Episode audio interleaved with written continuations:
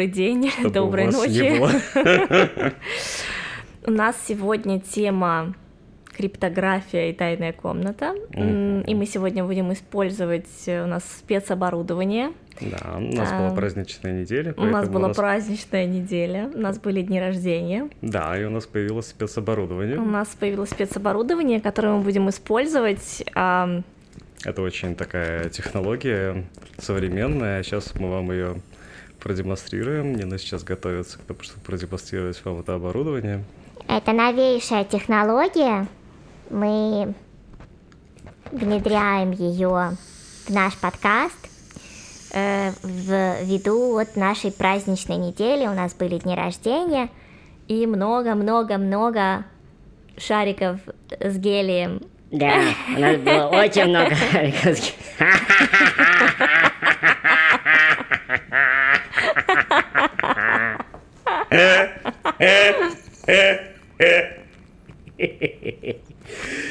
Вот, поэтому у нас такая немножечко веселящая, веселящее начало в этот раз. Ну, Да. как у тебя еще остался? Нет, у меня уже, скорее всего, не осталось. Не осталось, у меня уже, мне кажется, тоже заканчивается. Ну, в общем, это же так классно, что можно записать свой голос. А а у нас много шариков, они тут гуляют, гуляют везде, и вот один шарик застрял на кухне, я все на него смотрю, Думаешь, чтобы он посуду помыл? да, и я пытаюсь передать телепатически ему идею о том, чтобы он все-таки помыл посуду, раз он уж висит тут, что зря висит. Вот. Ладно. Может быть, просто нужно ему передать каким-то особым образом, чтобы он был уверен, что сообщение никто не перехватывает.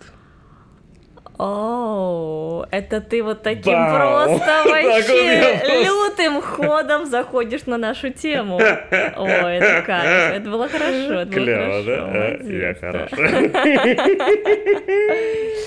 А, ну ладно, не будем ходить вокруг да около. Криптография. Криптография. Криптография, собственно, криптография. Да. Что такое криптография? Это, это не криптовалюта. Если вдруг вы подумали, что здесь будет что-то про крипту, то нет, не про нее. Уважаемые криптоны, да, Вы украли слово. вы не жарите за криптографию. Да. Криптография, криптография. По сути, это способ безопасно передать информацию в письменном либо другом виде. Да? То есть, э, я, честно говоря, не знаю, когда это появилось, но очевидно, что появилось это очень давно. Мгм. Почему? Потому что у нас появилась письменность. Как ты думаешь, когда появилась первая письменность?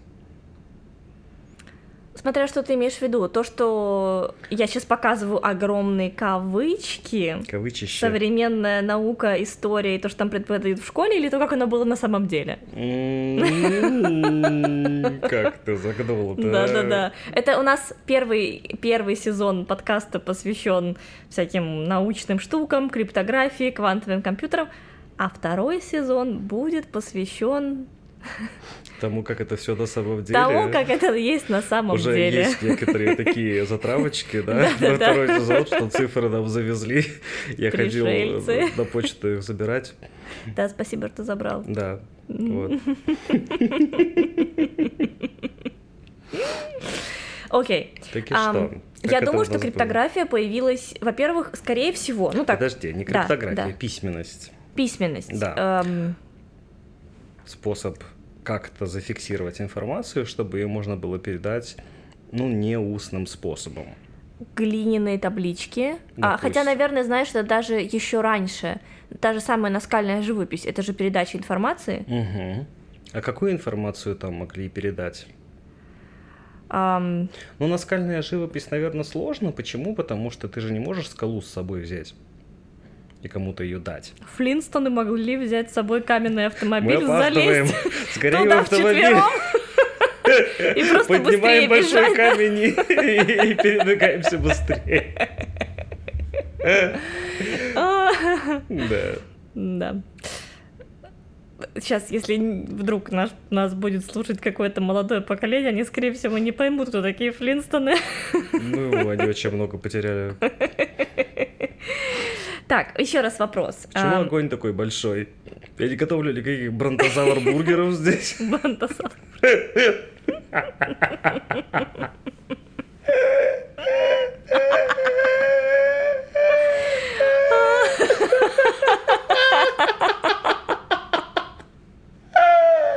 У нас шарики были только с гелием, если что. Окей. Бронтозавр бургеры мы не готовим. Как мы пришли к бронтозавр бургеру? Мы пытаемся про живопись поговорить. А, Ой, живопись. Про письменность, жив- Письменность, живопись. живопись. Я предположила, что живопись это в том числе передача информации, но я ускользнула от твоего вопроса, потому что ты спросил конкретно про письменность. Ну, скорее, Это клинопись, это глиняные таблицы. Ну, что-то, на чем можно написать, чтобы это можно было передать. Насколько, насколько я знаю, то самые-самые типа первые, которые до нас, до нас дошли, и то, что не относится к разряду конспирологии, это были шумеры. Мгм. это то, что не относится к конспирологии. Потому Мгм. что если мы будем с конспирологической точки зрения рассматривать данный вопрос, то там сильно-сильно-сильно до была письменность. Но мы Уважаемые слушатели, Да. опасайтесь людей с бородой. И в фольге Они обладают телепатией.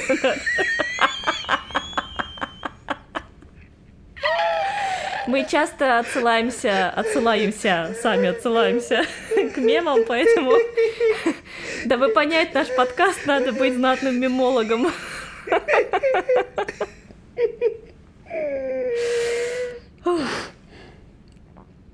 Клинопись и шумеры.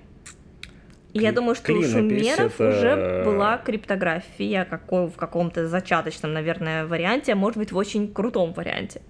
Ну, клинопись достаточно, наверное, небезопасная была штука, потому что ее можно было ей же вышибить.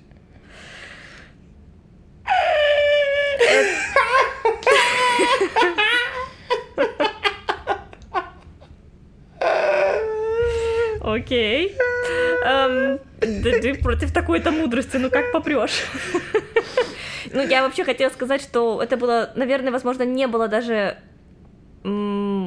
особой надобности шифровать клинопись, потому что читать клинопись могли, типа там, из тысячи десять человек. Мгм. Ну, то есть, это было распространено или это не было распространено? То есть, важный же момент, это сейчас мы можем, мы имеем доступ, да, к большому количеству информации, но, допустим, N количество лет назад было ли все население, например, гипотетически способно в принципе прочитать информацию? Типа, была ли потребность в шифровании?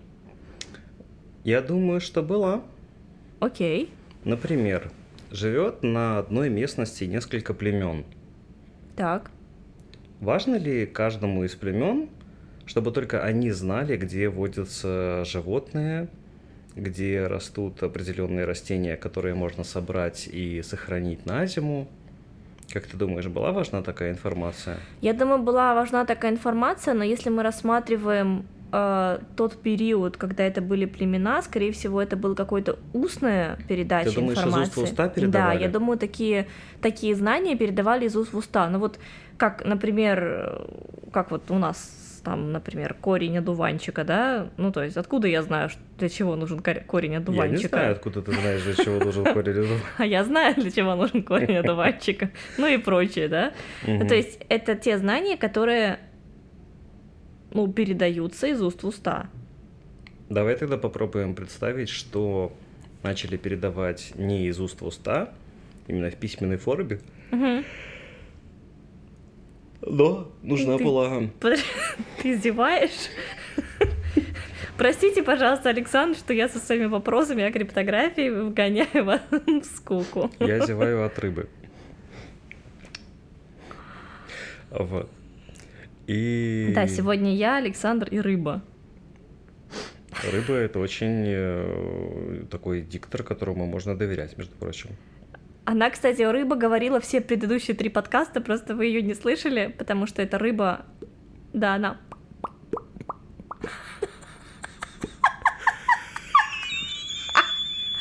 И еще мы ей не дали микрофон, но она рыба есть.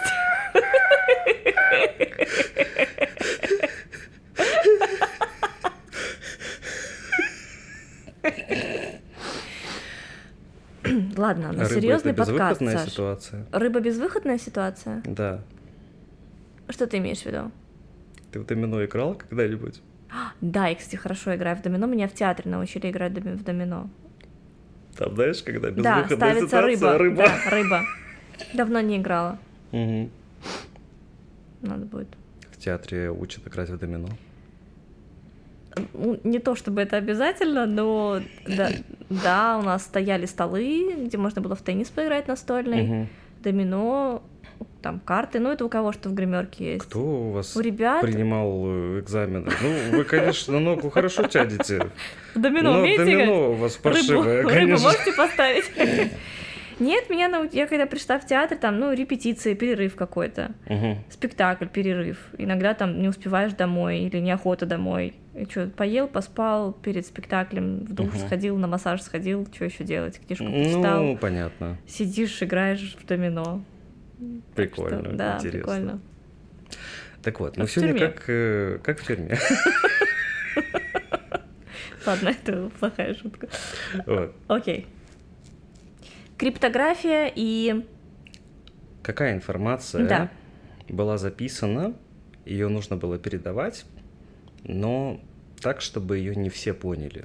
Ну, какая-то важная, ценная информация, которую... Скорее всего, это стало появляться, когда начали массовые такие завоевания происходить. Потому что один из самых первых шифров, который я знаю, может быть, раньше еще были какие-то, во всяком случае, этот шифр самый простой, самый популярный, это так называемый шифр Цезаря. Цезаря, потому что его сделал тот же самый чувак, который сделал месяц и салат. Я только хотела пошутить про салат. Какой же шифр у салата? Я знаю. А это Цезарь с курицей или с креветками? Э, С крутонами. С крутонами, окей. Да. То есть это шифр Цезаря с крутонами. С э, куретками. С кури...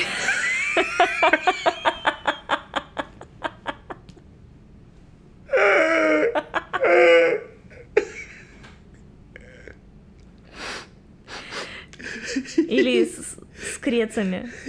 Креви... Кревецами. Кре... Курица. С кревицей. С кревицей.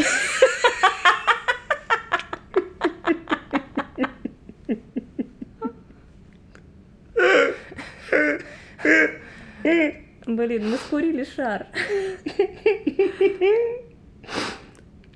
Э, Просто с гелием, правда. Честное слово. Да. По, по нашему подкасту это видно, что там Да, тол- уже тол- прошло тол- только гелий. 13 минут. 13 минут, а мы до сих пор ничего не рассказали. Всего 13 минут прошло. Всего 13 минут. Наши подкасты долгие. Окей, пожалуйста, Саш. Короче, Да, ты хочешь зажать информацию, я знаю. ну это же шифрование, это же сокрытие. Кто прошел уровень с куретками, тот Да, да, если вы проберетесь дальше.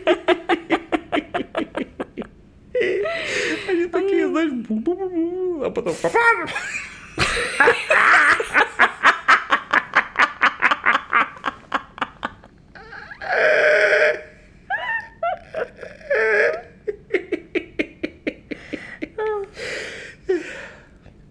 Так, я тебя прошу. Юлий, Гай его, Юлий. Цезарь, Да.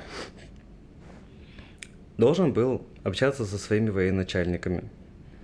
Таким образом, При чтобы... помощи салата. Он хотел, чтобы его начальники были на фитнесе. И поэтому он придумал салат. Все, баста, алора. Да, я показываю итальянские жесты. Умоляю вернуться к теме. Главное, не говори мне, чтобы я тебя не перебивал по-итальянски. Кто понял, тот понял. И все, сейчас все будет. Затравочка, затравочка. Мгм. И он должен был передавать им информацию таким образом, чтобы эту информацию могли прочитать только они. Мгм. Потому что если сообщение, которое было передано от начальника, будет перехвачено, Мгм. это может сулить проигрыш в битве, проигрыш в войне, это может сулить какие-то другие нехорошие последствия. Да, я смотрела Астерикс и Обеликс «Миссия Клеопатра». Ну, если у тебя есть волшебное зелье, то тебе не обязательно перехватывать сообщение, можно просто А, есть, на Б, раш на Б. смотри, фактически... сейчас просто мысль пришла, возможно, уже и ушла. Это нужно придумать какой-то альтернативный... Я подумала, почему, зачем придумывать шифры, ведь можно придумать альтернативный язык, которым ты общаешься только там со своими солдатами, только по каким-то конкретным вопросам. Ну, можно, но проще придумать шифр, потому что тогда не нужно будет всех обучать этому языку. Тогда можно будет всем объяснить общую концепцию, как расшифровывать всю эту историю, Мгм. и потом ты просто будешь знать, что у человека есть так называемый ключ, которым он может открыть сундучок да, Мгм. с э, информацией. На самом деле никакого сундучка там нет, да, там просто есть, э, ну, по сути, информация, которая преобразована определенным образом. Мгм. Если у тебя есть ключ, ключом может быть либо так называемое кодовое слово, либо любой другой способ расшифровать эту информацию. И в чем суть шифра Цезаря? Суть шифра Цезаря — это так называемая простая перестановка. Мгм. Что это значит? Это значит, что ключом к шифру Цезаря является цифра одна. У нас есть алфавит, да, у нас же есть обычный алфавит наш, не знаю, А, Б, В, Г, Д. У римлян, или кто они тогда были? Римляне? Они уже были римляне? Конечно, естественно, даже если Цезарь это уже Великая Римская империя. Они разве не были греками? Нет, Мгм. не совсем. Потому что греками же тоже много кого называли. Греки, эллины, да, это, ну, есть такое небольшое заблуждение, что как будто бы они жили в Греции, но это очень ус- усло- условная история. То есть Рим ассимилировал греческую культуру, и конкретно Рим, вот эта Великая Римская империя, они поглотили Грецию в себя. Мгм. То есть они все-таки были уже отдельным таким государством римляне. Они скорее были сверху всех. Мгм. Вот. Ну, а сверху всех они были, я думаю, в том числе, потому что их военные действия никто не мог, э, ну, предугадать, расшифровать и так далее, потому что они были все зашифрованы. Хотя в то время криптография была достаточно простая в сравнении с тем, что у нас есть сейчас. Мгм. Почему ключом к шифру Цезаря является цифра? Потому что это, по сути, перестановка алфавита на несколько символов вперед. Несколько как Мгм. раз вот на сколько цифр. Например, А, Б, В, Г, Д. Это 5. Так. Это означает, что если у нас ключ к данному шифру цифра 5, то мы вместо буквы А пишем букву Д. Вместо буквы Б мы пишем букву Е. Ага, то есть как будто бы получается шаг. Да, совершенно верно. Шаг. Шаг, окей. Да. Ам, я не знаю, почему до этого шифра мало кто мог догадываться. У них Потому- не было Гугла. У них, ну, Гугла не было, но это же настолько просто. Это нам настолько- сейчас просто. Это же настолько очевидно. Ну, хотя, наверное, если ты об этом читаешь, если ты там, не знаю, магистратуру по этому вопросу заканчивал, то тебе это очевидно и так далее. Ты сейчас ты на, себя намекаешь? Ну да. э, И, ну, возможно, простому населению или каким-то военным, которые были тогда против римлян, им это было не совсем очевидно, потому что шифр применялся достаточно активно на протяжении очень долгого времени, даже когда Цезаря уже не было в живых. Я думаю, что мы поговорим о том, почему нам сейчас понятно большее, чем было понятно, например, людям 5000 лет назад в каких-то вопросах. Но это скорее вопрос второго сезона подкаста, потому что он такой немножко из области за, за- гранью чуть-чуть. Ну да. то есть не, не все зоны мозга открыты и связаны с пространством всего сущего. Мгм. И это эволюционно развивающаяся штука в том числе. Мгм. Ну, то есть то, что через N количество лет, там, десятилетий или, возможно, я не думаю, что столетий, скорее десятилетий, человеческий мозг разовьется как именно орган, как физический носитель и приемник информации, до уровня близкого квантовому компьютеру, то, что мы с тобой обсуждали, Угу. ну, это очень-очень-очень вероятно. И не люблю говорить сто процентов, потому что всегда есть вероятность чего-то другого. Потому что мы живем в квантовом мире. Потому что мы живем в квантовом мире, и вероятность никогда не равняется нулю. Но все предпосылки физиологические для этого есть. Есть. Вот. Ладно. Клю- ключ Цезаря, то есть там была цифра. Да. И а, как долго существует... Вот с какого момента, ну, условно говоря, начался, ну, не знаю, исторический или экономический рост вот такого направления, как шифро- шифрование, когда появилась криптография, ну, как-то вот в моем в моем представлении человека, читавшего в детстве романы Дюма и так далее, что шифр — это что-то, что шифрует послание, да, какой-то есть определенный код, и это всегда связано с каким-то заговором зачастую, это всегда связано с, с правительством, королем, подвесками королевы и так далее. Ну, то есть какая-то вот, вот такая вот тема, или тамплиеры. Вспомним фильм «Код да Винчи» и книжку «Код да Винчи», и не, и не только э, Дэна Брауна. Ам, как будто бы мое дилетантское представление о криптографии, что криптография активно начала развиваться, возможно, где-то рядом с развитием печати, ну, исторически. Я могу, я могу сейчас нести, как всегда, чушь вот такую же, как рыба несет, которая у нас на третьем стуле сидит. Угу. Ну, как будто бы, вот помнишь, в первом или во втором эпизоде мы говорили про печатный станок, Угу. и стало появляться печатное слово, то есть оно стало более доступно, оно стали, стало более распространен, распространено, и как будто бы появилось больше возможностей украсть информацию, потому что большее количество людей смогло эту информацию прочитать, потребить, передать, понять хотя бы, что там написано. А всегда есть человеческий фактор. Угу. И появилась потребность в том, что информацию ценную ее нужно шифровать. Верно. Но изначально криптография появилась в военных всяких походах, военных Мгм. всяких организациях и так далее. Например, более простая крип... ну, это не совсем криптография, это скорее шифрование. Было еще у спартанцев, потому что находили так называемые ручки с э, кожаной лентой. Что это означает? Это означает, что спартанцы, когда пытались передать секретную информацию касательно своих военных действий друг другу, либо союзникам, но так, чтобы никто не прочитал эту информацию нормальным способом, брали такую дощечку, да, это по сути была такая деревянная ручка, да, и у нее были грани. Граней Ага. у нее было определенное количество, они, возможно, были какие-то все разные, да, но таких дощечек было несколько. Каждая из таких дощечек, ну точнее вот таких деревянных ручек, она была у каждого участника разговора. Мгм. Например, у меня, у моего какого-то э, союзника, который находился в другом городе, и у третьего какого-то нашего Мгм. союзника, который находился в третьем городе. Так. Вокруг этой деревянной ручки оборачивали кожаную ленту и писали на этой ленте послание. Так.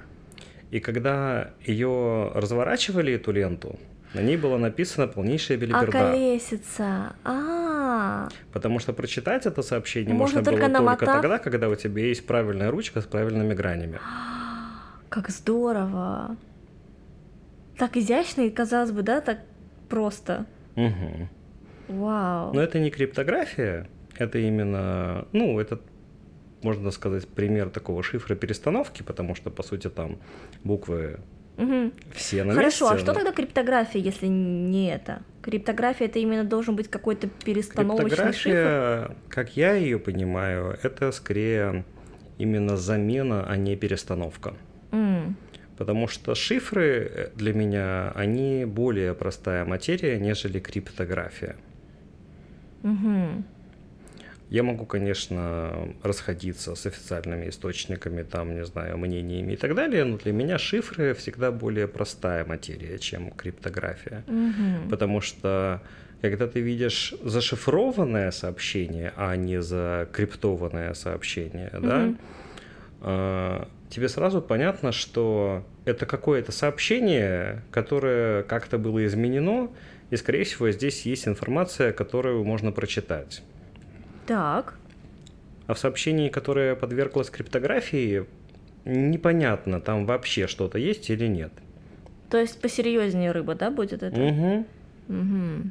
Блин, интересно. А помнишь ситуацию с тортом и свечами? Это криптография или это шифр? Это криптография. Это криптография. Да. Окей. Причем хорошая такая. Спасибо.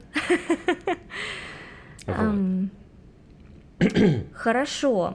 То есть, если а, криптография развивалась, я помню, ты мне рассказывал про Энигму.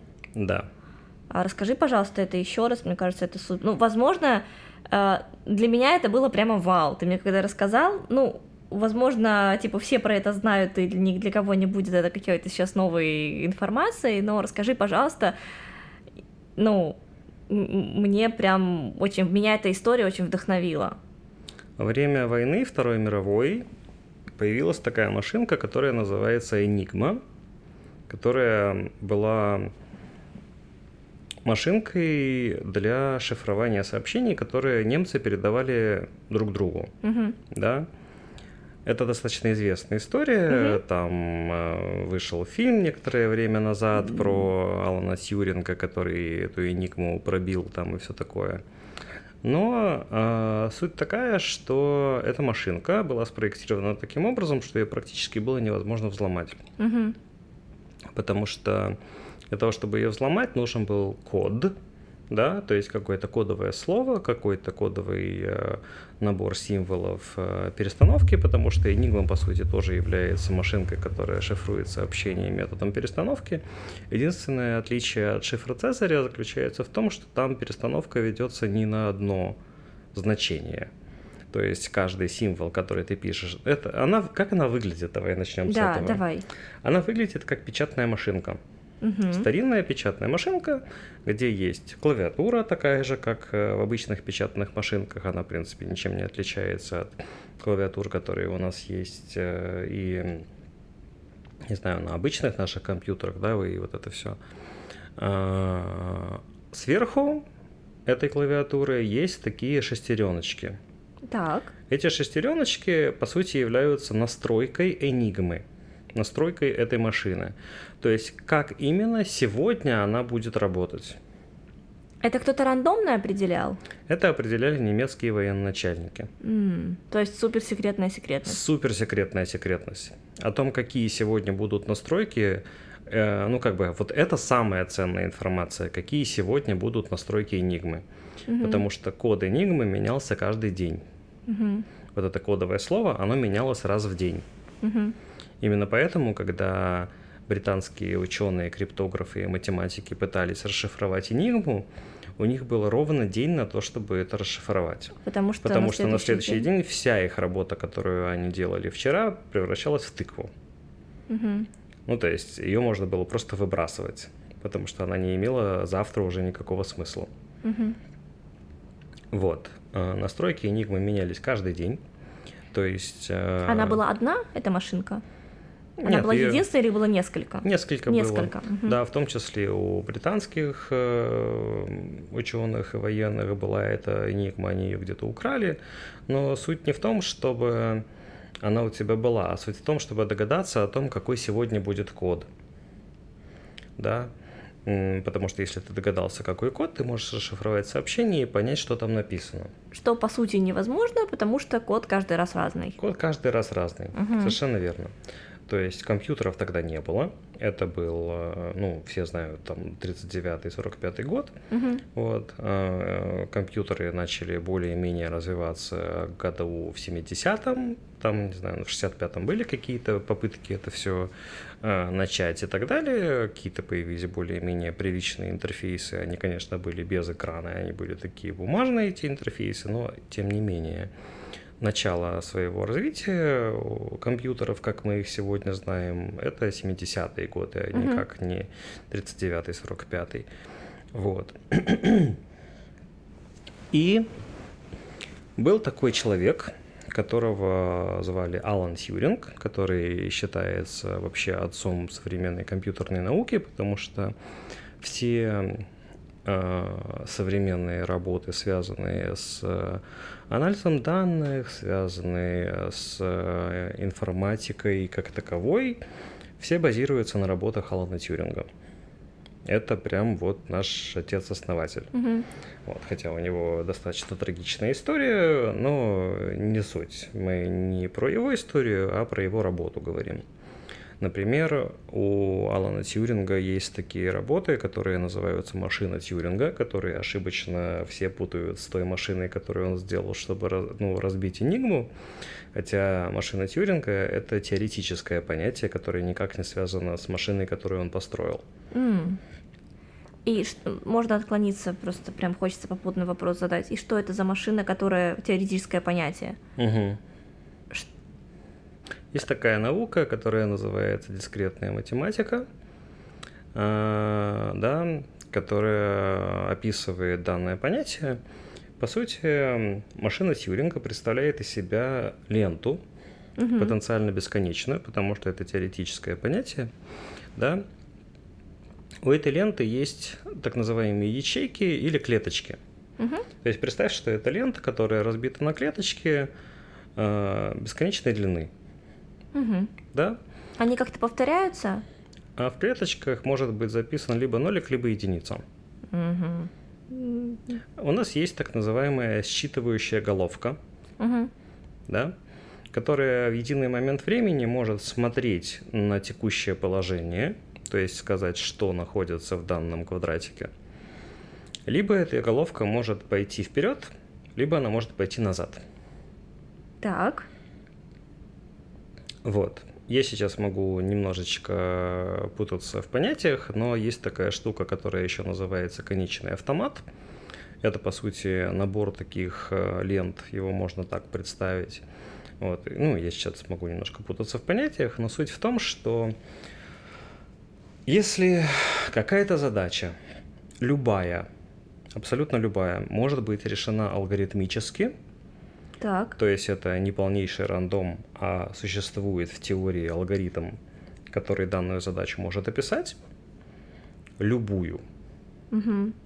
то существует машина Тьюринга, то есть вот такая бесконечная лента из нулей и единиц, считывающей головки, которая данный алгоритм может описать.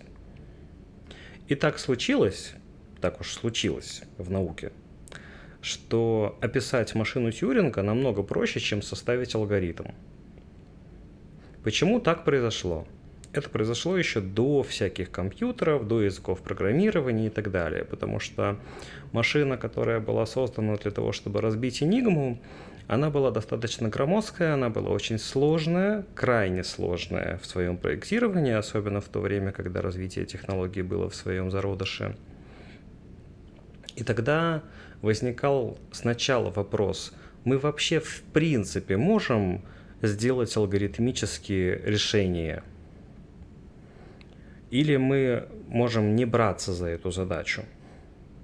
И тогда Алан Тьюринг, когда он понял проблему саму, он создал теорию, он по сути создал вот эту информатику как науку, он создал а, целое направление в математике, тогда сейчас это называется информационные технологии и все такое, которое позволяло ответить на этот вопрос. То есть э, он говорил, что если я смогу на бумажке построить машину Тьюринга, которая описывает данный алгоритм, значит мы можем начинать приступать к, ну, к проектированию машины, которая действительно это будет делать. Так, подожди, я, у меня выключился мозг после слова дис- дискретная математика. Можно, пожалуйста, все то же самое повторить сначала? Нет, пожалуйста, просто. Конечно. Прям вот, вот на примере на каком-то. Я ни хрена не поняла. Мгм. Нет, ты все объясняешь очень четко, я не понимаю просто. Ну, приемник с моей стороны не работает. Мгм. Смотри, допустим, мы хотим построить дом, Так, да? не очень хороший пример, потому что я знаю твои Дом, асоци- который построил Джек. Потому что я знаю твои ассоциации. Я, честно, хотел начать говорить про кирпичи, цемент, двери и так далее, но потом я понял, что Не-не, я справлюсь, давай. Да. Я могу не представлять себе расчлененных людей, все хорошо. Отлично. У нам, э, например, не знаю, застройщик или кто-то еще говорит, я хочу, чтобы вы построили двухэтажный дом. Мгм. Мы смотрим на исходные данные. Мы считаем, сколько у нас кирпичей. Мы прикидываем, М. какая высота дома должна быть, если там два этажа и такая-то площадь.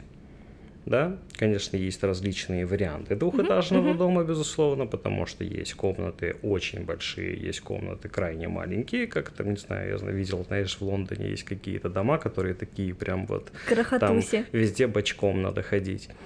И мы говорим, что мы в теории можем такую задачу решить или нет.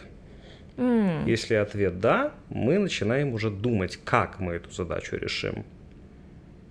Если ответ нет, мы говорим, мы к этой задаче даже приступать не будем и не будем э, тратить свое время и ресурсы на то, чтобы придумать, как ее решить. Очень утилитарно. Верно.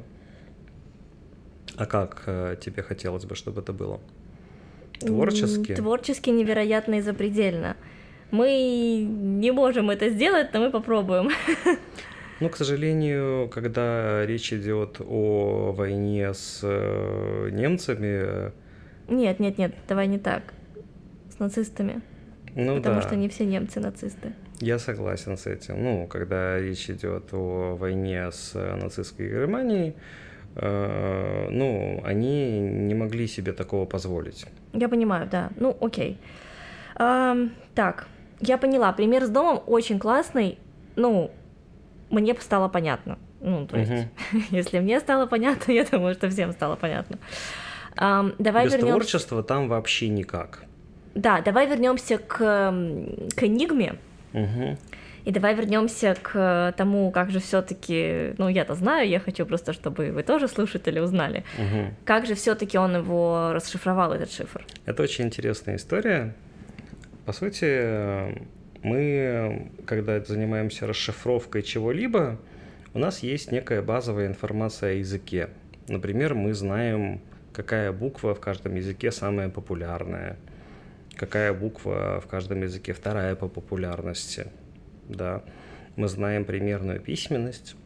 Мгм. Например, а, есть такой э, фильм, он называется «Зодиак», и там речь о каком-то маньяке-убийце серийном, да, и так далее. И он в зашифрованном виде передавал полиции и журналистам свои Мгм. сообщения, и он там рассказывал о том, как он убивал своих жертв. Мгм. Ну и по-английски э, убить кого-то это kill, да, это K-I-L-L.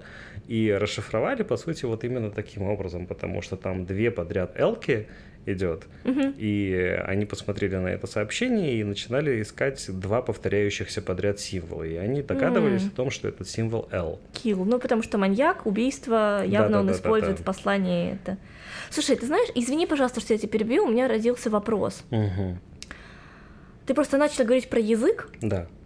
Ам, ну вот, например, английский язык, русский язык, французский язык, Мгм.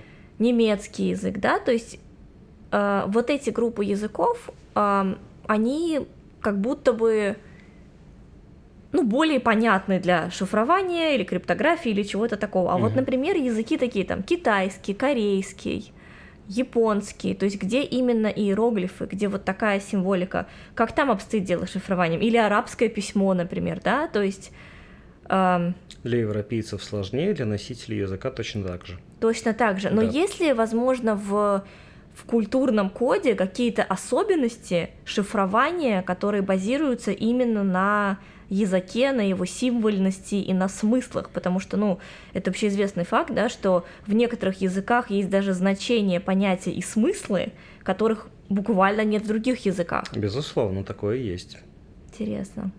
Но те шифры и криптография, о которых говорю я, они скорее европейские. Европейские. Просто потому, что у меня такое образование. Ну да, да, это я понимаю.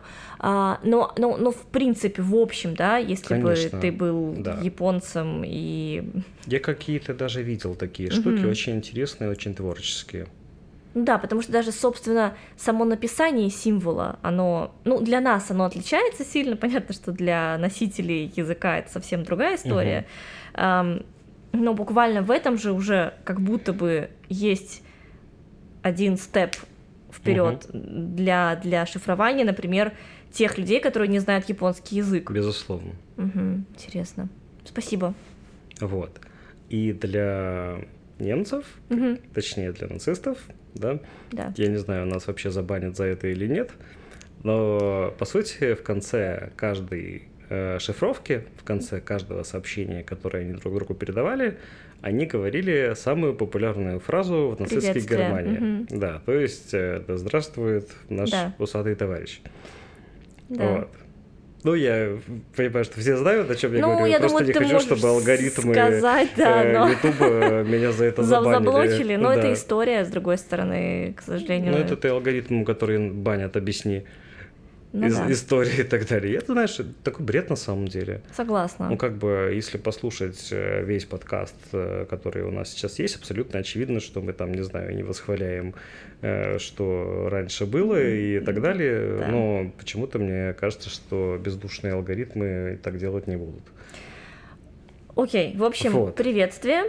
Да. Приветствие И по сути они главнокомандующего. поняли, что для того, чтобы расшифровать все сообщение, достаточно расшифровать вот это Вот маленькое это в конце. маленькое. Мгм. Потому что если они расшифровали вот это маленькое в конце, они расшифровали все. Все, это гениально, это просто чисто человеческий фактор. Потому Да. что, представляешь, если бы люди, которые писали это сообщение, не были подвержены идее, что обязательно в каждом сообщении необходимо делать приветствие, и когда ты встречаешь других людей, идя по улице, нужно делать это приветствие, и вот это вот возведение в абсолют кого-то, Угу. фактически из-за этого этот потрясающий человеческий фактор Ровно из-за этого. он сыграл роль, и были вот эти шифровки получены, и ну, однозначно это сказалось на вообще ходе всей всего, всей войны, всей истории, всего того, как это сложилось дальше. Одна маленькая деталь. Мгм. Именно. И Это они построили машину, Мгм. которая, по сути, занималась переборами, Мгм. да, то есть она перебирала все возможные варианты, которые только можно, подходит, не подходит, подходит, не подходит. Мгм. Но так как в первые годы она занималась перебором всего сообщения, Мгм. не хватало времени. М. Потому что эта машина, она была, ну, по сути, аналоговая. Там не было современных процессоров, там не было всякой там оперативной памяти, видеокарт и так далее. Это были, по сути, такие катушки, Мгм. которые были определенным образом настроены. Я тебе потом покажу картинку, уважаемые слушатели, можете сами погуглить. Это выглядит как такой набор катушек. Машина, которая разбила Энигму. Вот. И она в какой-то момент останавливалась.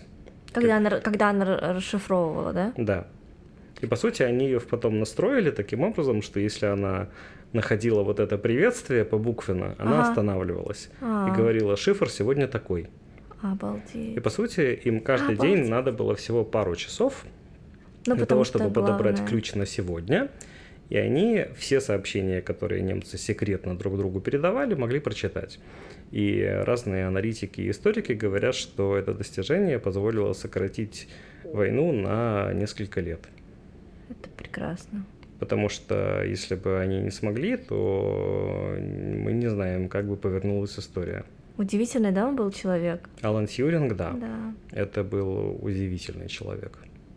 Я читала, что, ну, я не знаю, действительно это так или нет, что его отравили яблоком, он съел, надкусил отравленное яблоко, и это как символ, ну, во-первых, слишком много яблок в истории, Оу.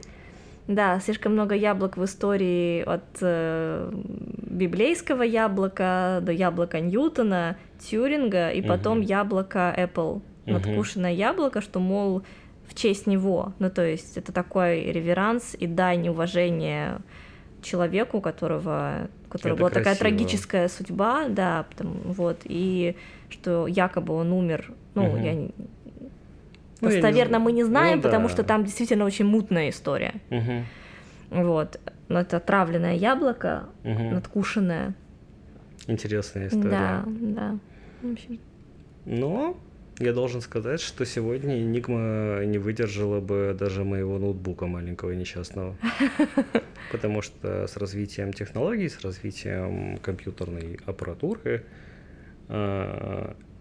задача перебора, задача рассмотра всевозможных вариантов стала намного более простой. Потому что современные процессоры работают на гигагерцовых частотах. М, Что это означает? 1 Гц это значит туда-сюда сходить. Так. Это один такт работы Такт, понятно. процессора, скажем так. Да, то есть такт, Такт хоро- понятно, хорошее, да, простое отлично. слово. Гига это значит, э, ну, неважно, это типа дохера. Ну, 9 и Саш. чуть-чуть. Слушай, ну я бы сейчас погуглил, конечно, но у меня клавиатура далеко. Кажется, это миллион или что-то такое.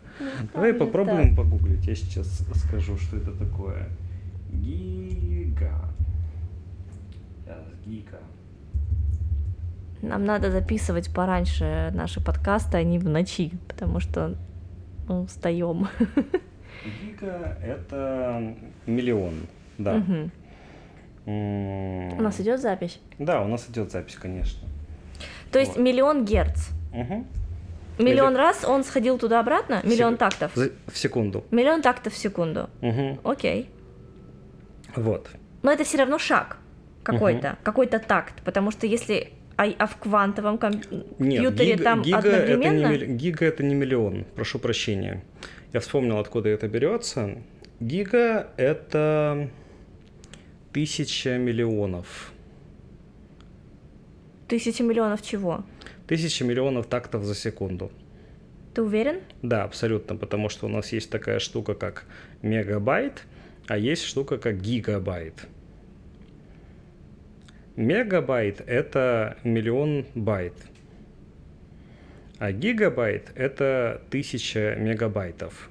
То есть гигабайт больше мегабайта. Да, в тысячу раз. Точнее, в 1024 раза. Если быть совсем точным, потому что, потому что там степень двойки, а 1024 это 2 в десятый. Вот. Так, хорошо. И, Э, и? Это миллиард получается. То есть очень быстрый перебор. Да. То Мгм. есть за одну секунду мы совершаем миллиард тактов. Это если у нас процессор 1 гигагерцовый. А процессоры современные достигают там и 5, и 6 гигагерц. И это только на одно ядро. А ядер может быть очень много. Мгм. Поэтому задача расшифровать Enigma на современных процессорах даже не стоит. Мгм. Это детский лепет на Мгм. современных процессорах, что приводит нас к тому, что нам нужно более, Более сложные изощрённые ш- методы шифрования использовать, конечно. Например, какие? Ну, если мы берем э, современное шифрование, да, современную криптографию, то это в основном э, шифр RSA, так называемый. RSA это... RSA — это такое название. Оно пошло от э, первых букв создателей этого алгоритма. Их как-то там звали. Кудронардовец? Ну, на самом Лена деле, Водопали да. была И занята. Если открыть их фотографию, то это три таких б- бородатых э, товарища в кипах и вот это все моих друзей. Вот. Э, Их как-то там звали R, S и A. Вот.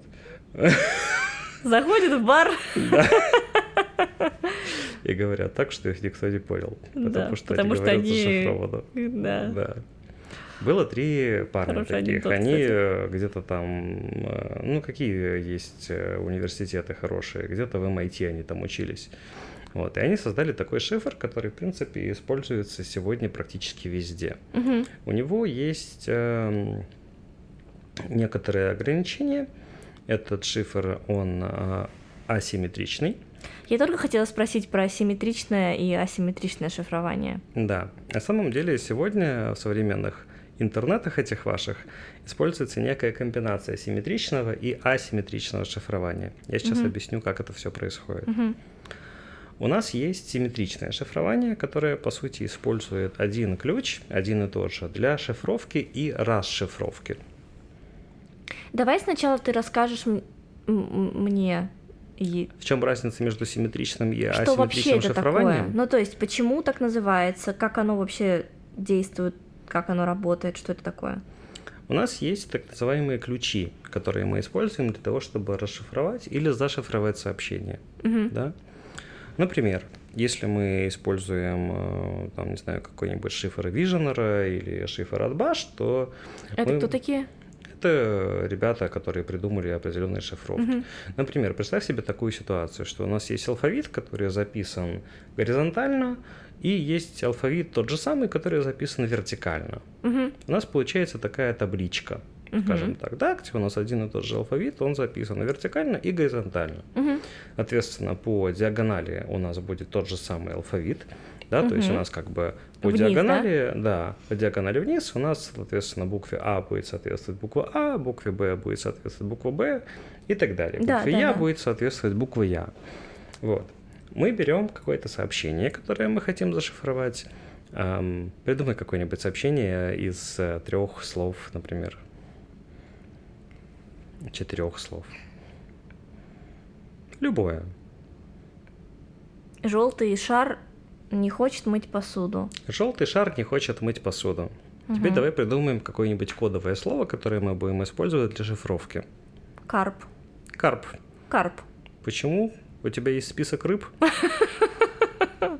У меня всегда с собой есть список. Карась!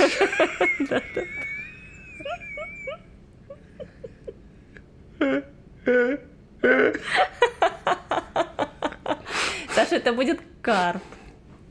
Хорошо, это будет карп. Кто-то когда-то решил, что вот эта штука Это, это, карп. это карп. А все остальное у тебя не вызывает, да, вопросов? Куст, э, кот и кит, ты имеешь в виду? Ну, вообще все что угодно. Вот почему люди ногу назвали ногой?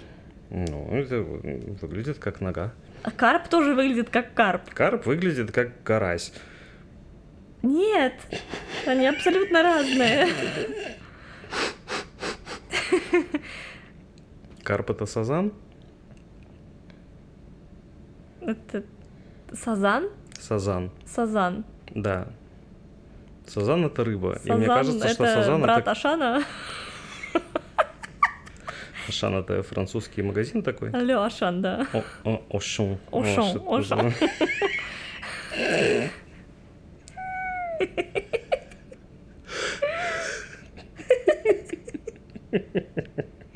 Саш, все, это карп. Хорошо, это карп почему-то. Вот. Желтый шар не хочет мыть посуду. То есть желтый шар не хочет мыть посуду, тебя вообще не смутило, а карп тебя смутил. Карась. Карась.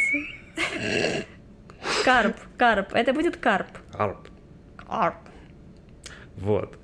И давай мы попробуем над вот этой фразой «желтый шар не хочет мыть посуду» Так, над каждой буквой будем писать «карп». Ну, как бы, не Пробелы- над каждой буквой, по, по букве, пробелы не, не будем учитывать. То есть смотри, слово «желтый» да, давай со слова. Ж, Ё, Л, Т, И, И. Шесть. Шесть И букв. краткое, а не «й».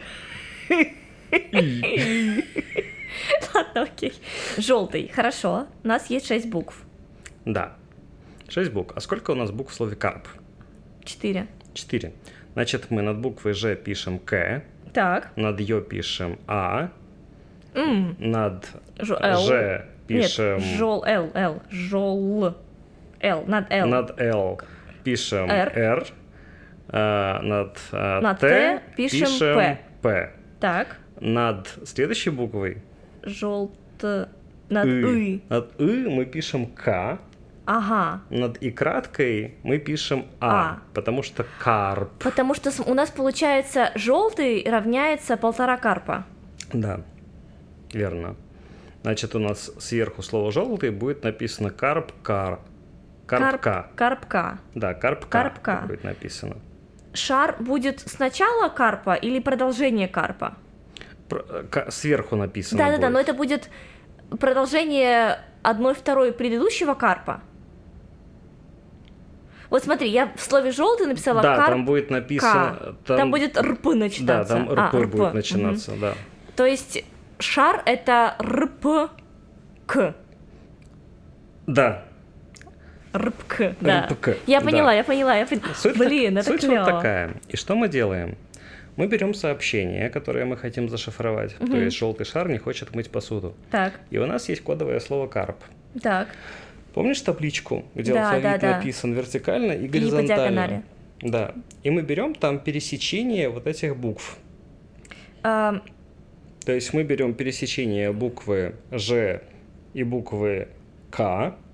мы берем пересечение а, то, того, что мы шифруем, желтый шар не хочет мыть посуду, и ключевого слова. Да, верно. Ага.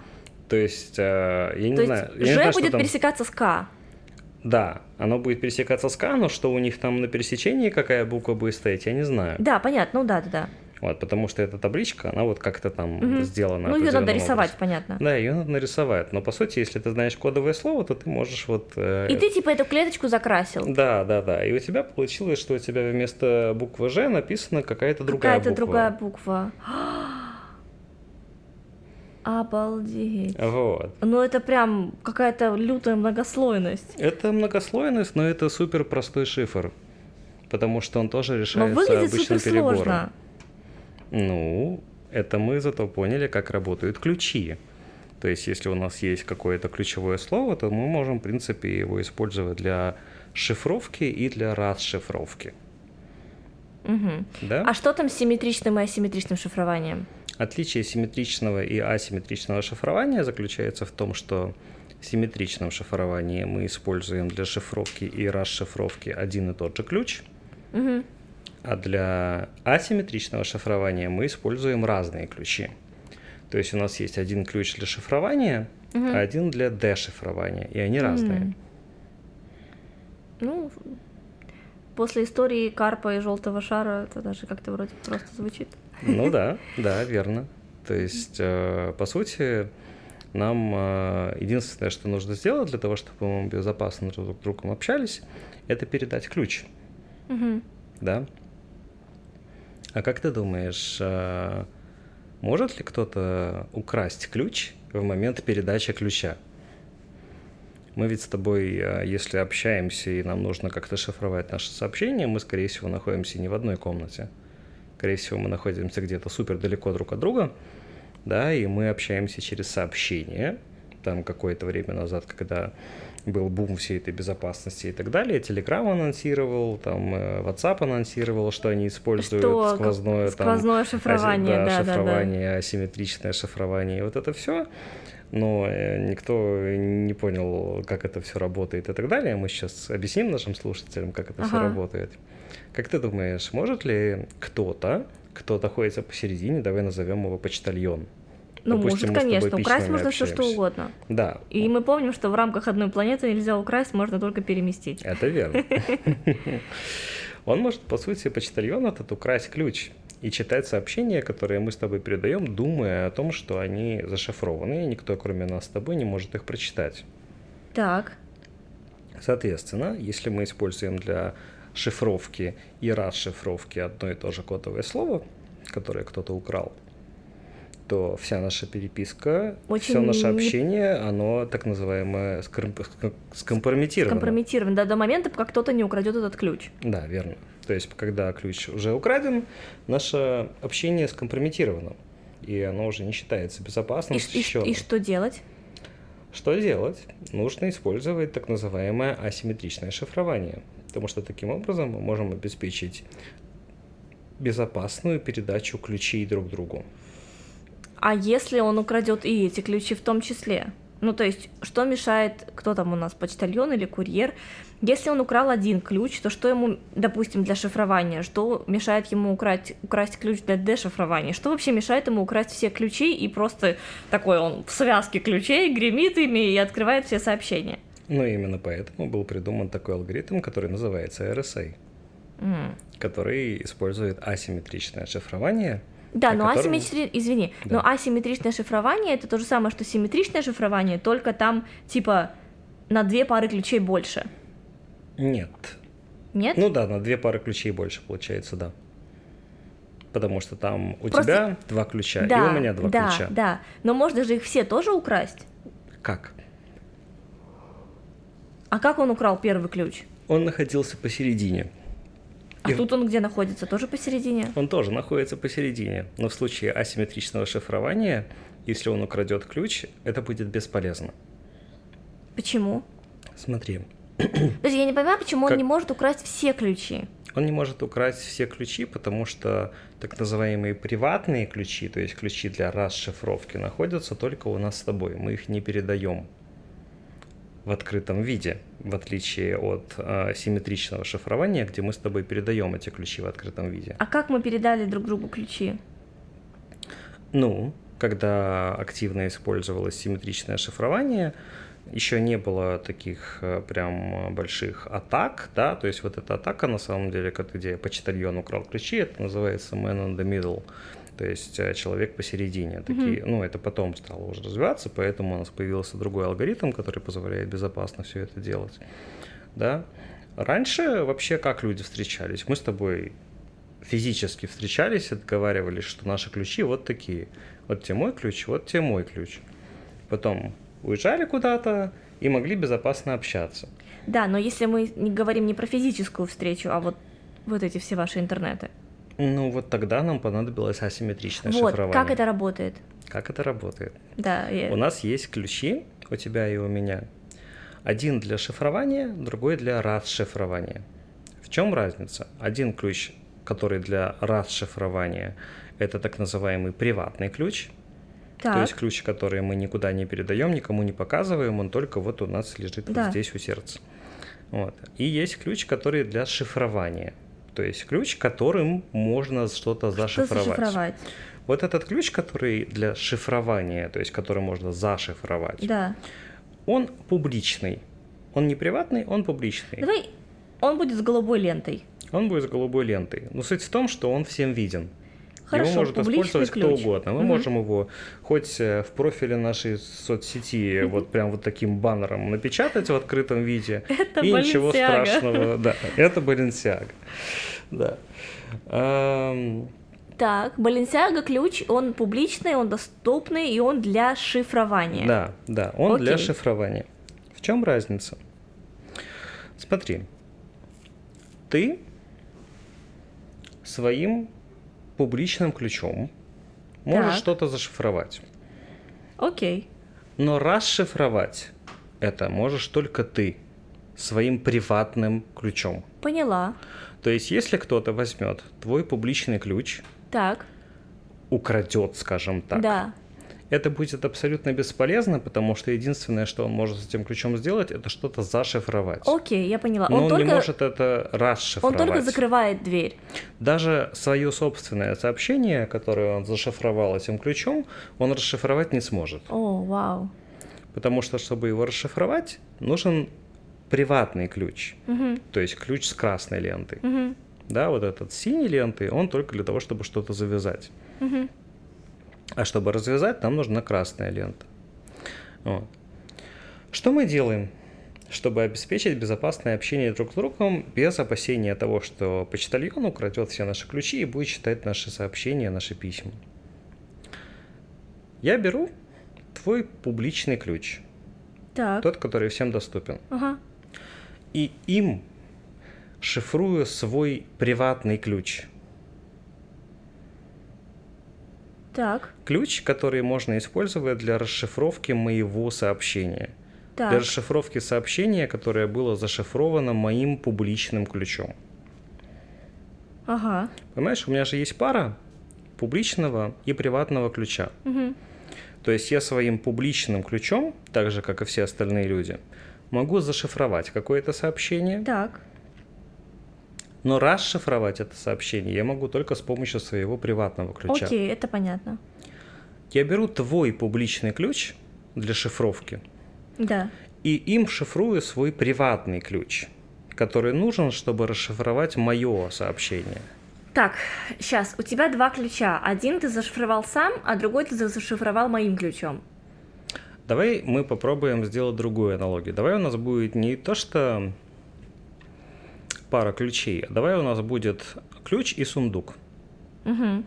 Смотри, а, твой сундук и мой сундук может кто угодно закрыть Так, да, то есть он может туда что-то положить внутрь в этот сундук и закрыть его, ну такую защелочку. захлопнуть, да. Да. А открыть этот сундук можешь только ты, потому что у тебя есть ключик от этого сундука. Так. Ты берешь и пересылаешь по почте мне свой сундук. А в открытом, виде? В открытом виде. Да, в открытом виде. Он пустой, просто сундук в открытом виде. Я его получаю по почте, даже если почтальон его перехватил, этот сундук, ничего страшного, это просто открытый сундук, там внутри ничего нет, никакой Мгм. информации. Я беру свой ключик от моего сундука Так, и кидаю в твой сундук так. и закрываю его. Ага. И теперь его могу открыть только я своим... Его можешь открыть только ты своим ключом, Ага. который ты никому еще не передавала. Так, И я обратно тебе по почте пересылаю свой сундук. окей. Почтальон То есть ты мне посередине. присылаешь свой сундук или мой сундук, Я который я, присылаю прислала? твой сундук со Мо- своим со ключом. ключом. Мгм. Почтальон посередине не может этот сундук открыть, Мгм. потому что ключ есть только у тебя. Даже если он супер поч- почтальон, Да, а это какой-то супер сундук, да, это волшебный сундук. ладно. Ты его получаешь, Мгм, открываешь мгм. и находишь мой ключик. Приватный. Да. И делаешь с него копию. Окей. Теперь у тебя есть два ключика. Да. Твой и мой. Теперь ты берешь и в этот сундук, точнее, нет, не в этот сундук, а в мой сундук, А откуда у меня твой сундук? ну я тебе тоже его переслал. А, окей. Я тебе переслал свой открытый и твой И закрытый. мой закрытый. Мой, мой с твоим ключом и один сундук пустой без всего. Да, пустой открытый сундук мой, который могу открыть только я своим ключом.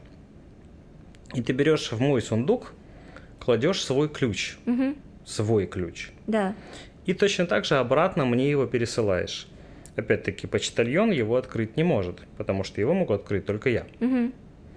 Я открываю этот сундук, беру там твой ключ и делаю с него Делаешь копию. И теперь получается так, что мы безопасно с тобой друг другу передали ключи друг друга. Ага. И теперь мы можем спокойно закрывать наши сундуки, И Пересылать их по почте? и никто посередине не может прочитать наши сообщения. Прям никто-никто. Никто-никто. Прям тысяча процентов. Сто процентов. А тысяча? Ну, учитывая, что у нас есть такая концепция, как квантовые компьютеры, Так. уже не совсем тысяча процентов. Вот. Ну, типа, квантовые компьютеры могут все-таки взломать этот замо- э, сундук. Ну, скажем так, э, обычные компьютеры на самом деле тоже могут, просто на это потребуется миллионы лет перебора. Мгм. Почему так происходит? Потому что на самом деле это, естественно, не физические ключи, которые мы используем для того, чтобы дверь открыть или что-то в этом роде, да? На самом деле это те же самые кодовые слова, о которых мы с тобой уже говорили. Мгм. Только это не слово «карп», а это слово длиной 256 бит, Мгм. да? Это очень длинное слово, и для того, чтобы его перебрать даже на самом мощном компьютере, который сейчас у нас есть, потребуется несколько миллионов лет. Потому что нам, э, ну, на самом деле, там намного все сложнее, там не только слово надо подобрать иногда, а бывают намного более сложные задачи. Знаешь, есть такие э, задачи, которые просто решаются в одну сторону, но практически невозможно решить в другую сторону. Это, например, какие? Например, задача э, мультипликации простых чисел. А, Ты знаешь, что такое простое число? Которые делятся на само себя И на и единицу. на единицу. Да. Есть вот такой способ, э, ну, вот эти ключи, которыми мы шифруем, их же надо как-то получать еще. Их же надо как-то придумывать Мгм. плюс-минус Да-да-да. рандомным образом, но не совсем рандомным образом. Например, мы можем взять и перемножить два простых числа. Типа 1 и 3. Ну, желательно какие-то побольше. Например, там, не знаю, несколько тысяч перемножить на несколько тысяч. Угу. Потому что самое большое простое число, которое известно на данный момент, это 2 в 49 степени. У меня вопрос, а если я перемножу одно простое число на другое простое число, я всегда получу простое число? Или Ты я не получишь простое не получу число. простое число? Ты получишь просто число. Ну, оно может быть простое, может быть и непростое. Оно точно будет непростое, потому что оно как минимум делится на эти два числа. Ты же одно умножила на другое, Да, да. и э, результат точно будет непростое число. А если я снова умножу? А, ну то же самое будет. Но какой здесь стоит вопрос? У тебя получилось какое-то число, Так. очень большое. Ну, типа, охренеть какое большое. Там может быть, например, не знаю, в этом числе, а, ну, например, 50 цифр. Понимаешь, то есть у нас а, в числе миллиард 9 цифр, Мгм. а в числе, которое ты получила после этого умножения, может быть, например, 50 цифр. Это как вот эта классная штука, которую ты вчера мне показывал. Да. Как она называется? Оно называется факториал. Факториал. Блин, надо запомнить это слово. Это очень красиво. Да, э, это за- мы чуть-чуть вперед я забегу. Мы э, будем сейчас еще обсуждать э, квантовое шифрование, квантовую криптографию. И поч- квантовые компьютеры, они прекрасно подходят для задач оптимизации, они прекрасно подходят для задач перебора и поиска решений, когда вариантов очень-очень много. Мгм. А на самом деле задачи могут быть весьма прикладные и весьма простые. Например, как ты думаешь, представь себе ситуацию, что у тебя есть э, какой-то ресторан, и там стоят столы. Так. За каждым столом находятся 10 стульев. На какой сам сядешь? А куда мать посадить? Вот. Ты Мне не- нужно рассадить гостей? Ты не поняла, да, Я не шутку? поняла шутку. Ладно, я тебе потом объясню. Окей. Вот. Э, И у тебя за каждым столом есть 10 стульев. Мгм. Сколькими способами ты можешь рассадить 10 человек за один стол? Как ты думаешь?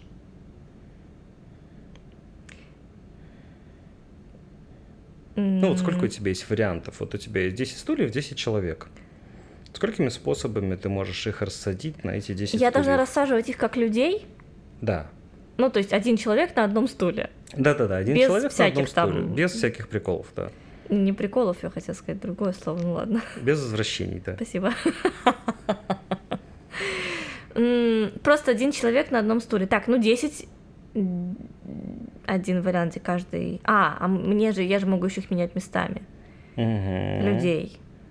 Ты можешь менять их местами. То есть, если я, допустим, я сажусь на стул номер один. Да. Давай мы попробуем вот как раз отсюда ре- решать эту задачу. Сколько у тебя у самой Ты есть хочешь вариа- заняться вычислениями? Я хочу заняться вычислением. Вот у тебя у самой сколько есть вариантов? Пока, Сидеть? вот пока что никто никуда не сел, стол пустой, все стулья Ну, свободны. 10 вариантов у меня Все стулья свободны. На 10 меня одну. На тебя, ну, 10 вариантов у тебя есть. Правильно? Да. Значит, сколько осталось свободных стульев? Ну, если я заняла какой-то из них, то осталось 9. Осталось 9 стульев. Так. А у следующего человека, получается, сколько вариантов есть сесть? Ну, если я один стул заняла, у него 9 вариантов сесть. Верно. Значит, на каждый из твоих 10 вариантов у человека есть 9 других вариантов сесть на стул, правильно? Да. Значит, всего вариантов у вас двоих сесть 9 на 10 умножить 9 на надо? 10 умножить. Получается 900. 90.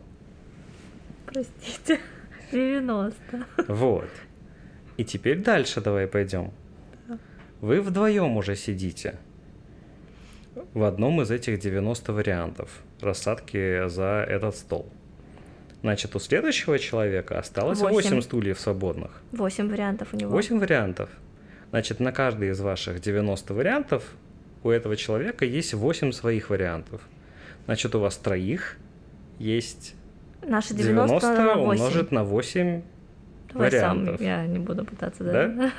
Да, и, и типа так каждого человека. Получается, что на троих у вас уже 720 вариантов.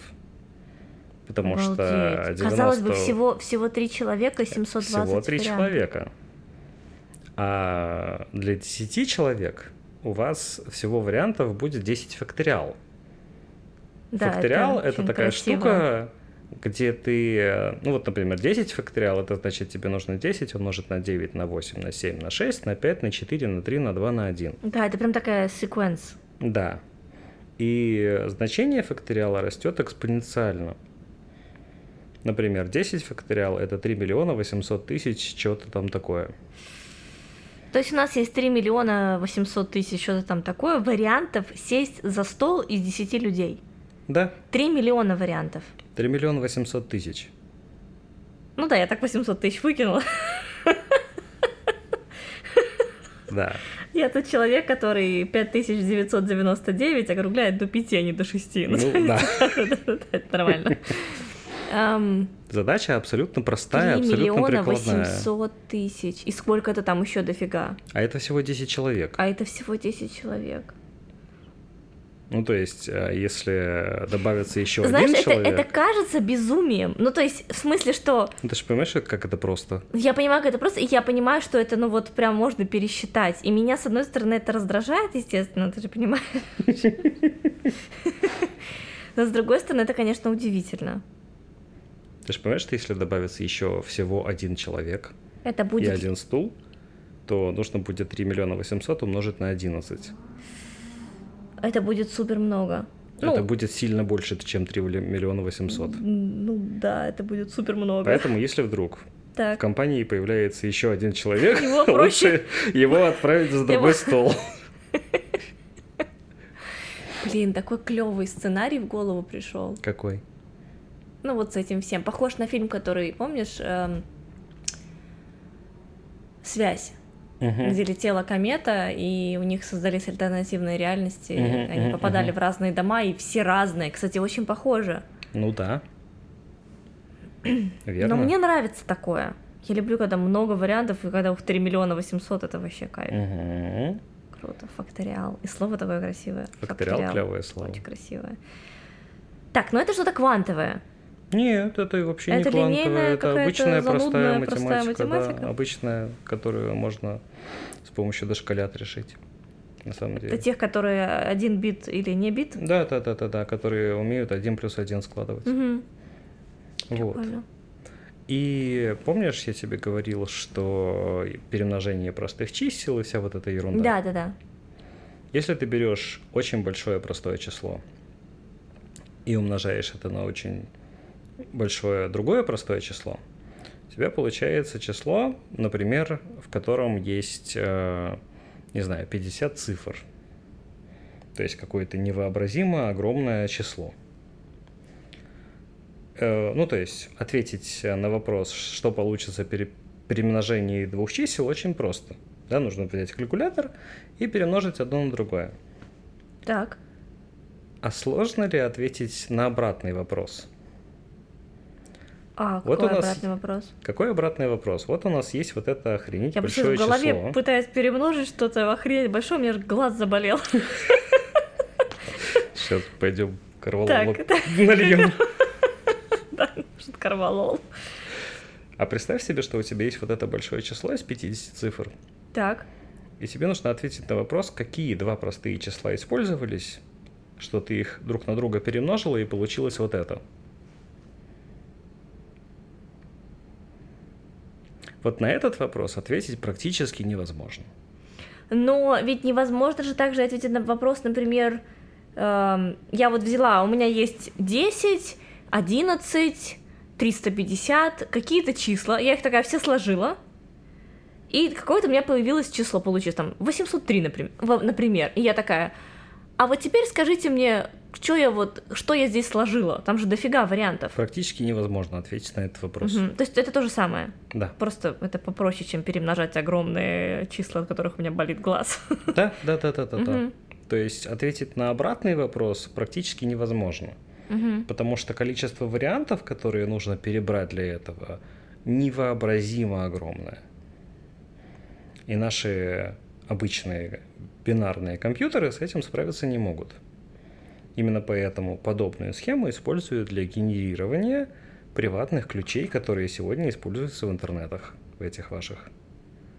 Потому что карп — это, конечно, здорово, но если это не карп, а вот такая здоровенная хреновина, то ее подобрать еще сложнее.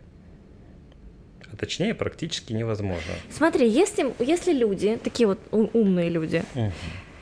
а, математики там всякие, они берут, по Мгм. идее, достаточно простые, ну, в кавычках простые, для них простые операции из некоторых линейных чисел и со- создают вот такие вот всякие продвинутые клевые штуки, то что бы они могли создать, если бы они брали нелинейное что-то? Ну, они могли бы создать квантовую физику, например. Точнее, они могли бы ее описать, потому что квантовая физика всегда была и всегда будет. Ты мне еще рассказывал про треугольники, что все можно описать треугольниками. Да, верно. А если бы они положили за основу вот всего, они положили треугольники? Понимаешь, о чем я? Да, понимаю, о чем ты. Мне надо об этом подумать. Окей. Ну, то есть, это прям, прям что-то другое. Ну да. Я думаю, что даже к этой задаче кто-то приступал когда-то, но я об этом не в курсе, я могу почитать.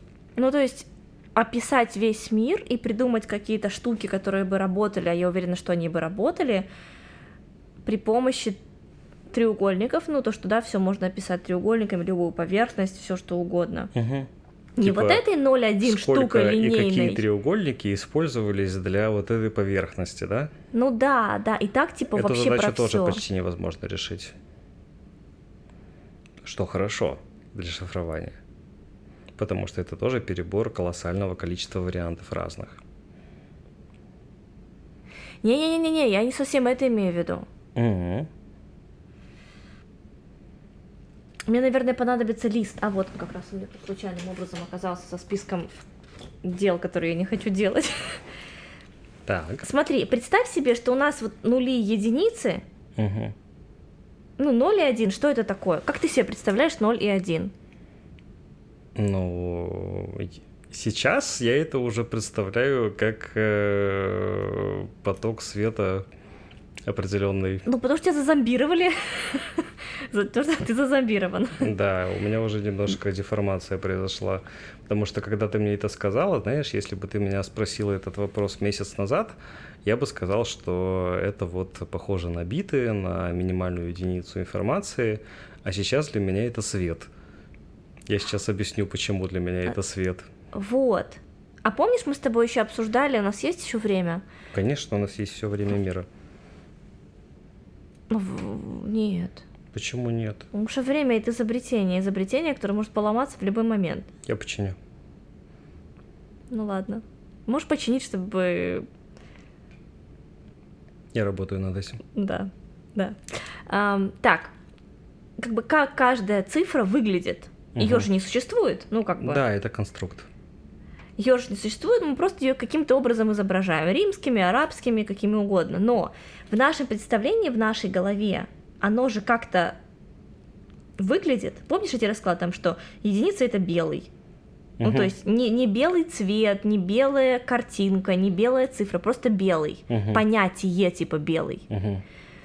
И а, это достаточно простые понятия. Ну, то есть 0, 1, 2, 3, там, 20 и так далее. Мгм. И они как будто бы на вот такой плоскости. Ну, то есть все, как бы, числовой ряд, неважно в какую сторону, в минус, вот в то вот Е, которое вы придумали, или как? Е, Мгм. И. Как, как называется? И. И, дополнительный просто откуда-то нахрен от болты ряд Ну, он чисел. просто идет не направо, а наверх. Да, дорогие слушатели, если вы вдруг не в курсе, кроме плюса, минуса, ну вот нормальных, обычных, более-менее к тому, к чему мы привыкли, есть еще и, который идет наверх, потому что там тесно стало математикам. Ну, это комплексное число. От оно- плюс бесконечности до минус бесконечности им стало тесно, они придумали комплексные числа. Сейчас не об этом. Да. Просто треугольник это уже как, посмотри, это просто ряд, неважно в какую сторону идет, наверх, в бок, вниз, вправо, это просто ряд, у которого Мгм. есть начало и нет конца, Да. Такой луч. луч. И если мы возьмем с точки зрения плоскости и с точки зрения объема, луч более простая фигура, чем треугольник, Мгм. и еще более простая, чем, например, как объемный треугольник, пирамида. И еще более простая, чем гиперкуб. И вся математика, и вся информатика, и, все, чем описано да, сейчас современный мир, Мгм. оно описано лучом. Мгм. То есть оно описано и используется, ам, ну, гораздо более простой конструкт, Мгм, чем, например, конструкт треугольника, чем, Мгм. например, конструкт куба. мгм. И как будто бы, если бы можно было бы описать там мир, создать шифры, создать компьютер, ну то есть вот все то же самое, но next level, как бы, да, следующим, следующим уровнем, не Мгм. лучом, да, который на плоскости, а, например, кубом или каким-нибудь э, тессакаэдром, есть такая штука, Гексадекайдер. гексадокаэдр, ну, короче, какой-то вот такой структурой, Мгм, более кристаллической, чем луч. мгм. Понимаешь, какой бы это был интересный мир? Ну, это был бы удивительный мир. Я почему-то ощущаю, что как-то оно так и есть. Ну, может быть, не, не здесь. Нин, ты что, на шаре живешь? Да, вот на том желтом, который не хочет мыть посуду. Понимаешь, о чем я говорю? Да. Это как та же тема с ну, с шифрами, да, с э, криптографией, потому что фактически мы с тобой тоже об этом говорили, что весь мир представляет собой какую-то зашифрованную систему. Другой человек — это шифр. Чтобы понять другого человека, нужно условно подобрать к нему ключ. Мгм. Чтобы понять какое-то там, не знаю, искусство, нужно подобрать к нему ключ. И весь мир зашифрован в разные вот такие формации. То, что надо к искусству подобрать ключ, это такая крутая мысль. Это будет э, в этом Это очень крутая во мысль. втором сезоне, когда мы пойдем, когда мы наденем шапочку из фольги и будем обсуждать всякие интересные темы. Главное, не доверяйте людям с бородой. Они, они обладают телепатией. Вот, понимаешь? Угу. Я сейчас с этой ручкой, знаешь, как мем есть, чувак, чувак стоит возле Да, доски, да, да, да, да, да, да. типа, Из Шерлока, да? да-да-да, Вот это. такой, типа. Вот. Ну, возможно, такие шифры можно было бы намного проще расшифровать с помощью квантового компьютера, Мгм. потому что как раз-таки квантовые компьютеры могут расшифровать подобные гигантские комбинации, Мгм. что приводит нас к тому, что современная криптография не такой термин есть quantum safe. М. То есть она может быть взломана рыбой покрупнее. Да. Что у тебя за рыбное настроение сегодня? Рыбный ужин был. Карп, Карп. карась. Инцидент был с рыбой сегодня. Да, сегодня был инцидент с рыбой. Вот. Но зато рыба была вкусная. Мгм. Ты-то откуда знаешь? Мне рассказывали. Карась или карп рассказал? Форель проболтался. Вот. Задается вопрос. Что же нам делать, если у нас появились квантовые компьютеры, и наше нынешнее шифрование уже не работает должным образом? Мгм. Ну, оно пока что работает, пока наши квантовые компьютеры не настолько мощные, чтобы его прям вот так вот в моменте расхерачивать. Но скоро это произойдет. И нам нужно думать о том, как же нам передавать сообщения в безопасном виде, если мы учитываем квантовые компьютеры, квантовые возможности, И которые как? работают с перебором гигантского количества вариантов просто моментально в сравнении Мгм. с обычными компьютерами. И как? Есть какой-то... Ну, есть что-то? Да, есть. Есть? Есть. Есть алгоритм, а, который называется BB84. BB-84? Да, Почему такие названия странные? потому что его придумали два чувака, у которых фамилия начинается на Б, и придумали они его в 84 году. Так не затейливо, да? ББ крем еще есть, знаешь, такой типа... Есть еще. CC, там Color Correction, Да, есть да. еще... Именно. Ты думала, я не знаю, да? Человек, который на маникюр ездил. Да вот этот вот. Да, да, да, на этот маникюр. Окей. Да. Пользуйтесь SPF. Пользуйтесь SPF, да, обязательно. SPF надо пользоваться. Да. Э, Это уже какие-то такие шутки вообще никому непонятные. И что, ББ-84? Это алгоритм, который, э, по сути, описывает квантовое шифрование и квантовую передачу информации. Я вижу, насколько тебе интересно по твоей Я зевоте. поэтому зеваю. И как? Как возможно, Нам нужно использовать физику вместо математики. может, литературу, Нет. английский, физру? Физру? Потому что Физру. труд еще будем использовать. География. Если всю информацию через трудовика передавать, Да. Он точно никому не расскажет. Кто такой? Кто отец Ахиллеса? Пелей. Окей, и, и, и, и... Почему И- использовать физику вместо математики? Потому что физика помогает нам ответить на вопрос, как нам сделать квантовую криптографию.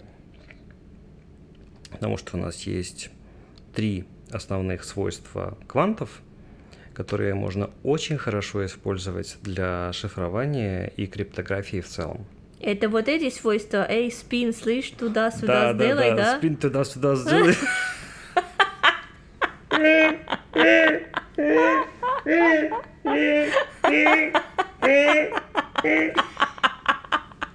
Всевышний монтаж.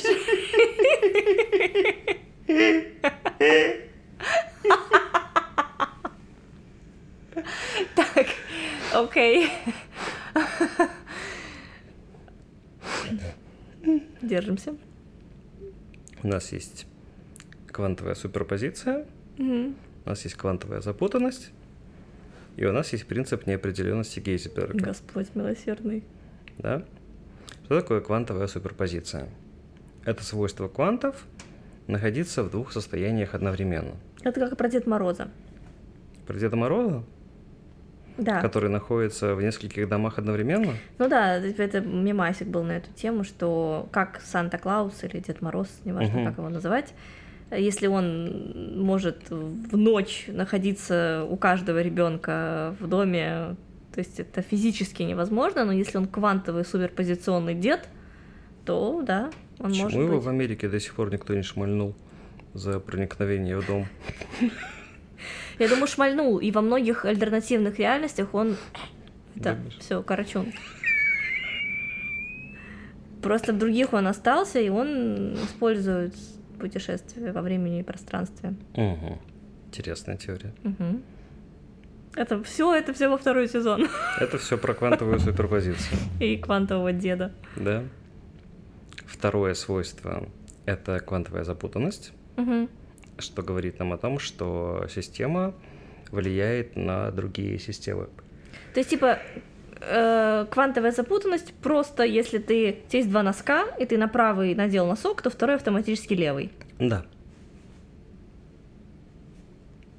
Nice. Nice. Это теория носка. Это не теория носка, это тоже Теория носка мемасы. на вторую Теория на носка там такая дичь. Это тоже на третий сезон, мне кажется. Это на третий сезон остается. Это для самых стойких. И есть принцип неопределенности Гейзенберга, Так.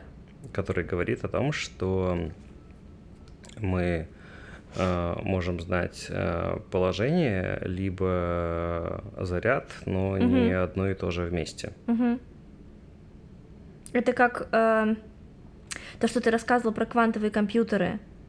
У них есть много, Кубитов. ку- нет, много как будто бы ответов сразу. Мгм. Потом вот эта вот обратно поступательная волна, она вычленяет один наиболее точный ответ. Мгм. Ну, это как я поняла. И как Ну, будто типа бы здесь того. что-то такое же, да?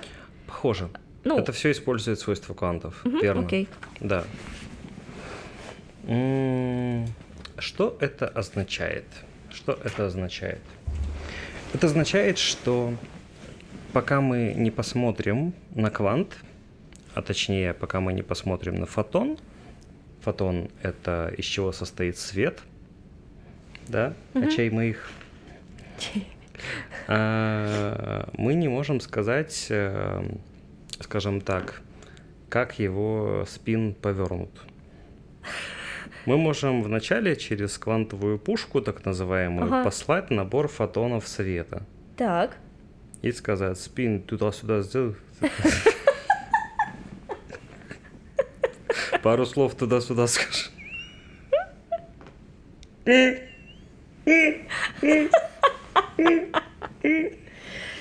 Блин, это надо сделать мерч из этого. Эй, слышь, спин туда-сюда сделай, да?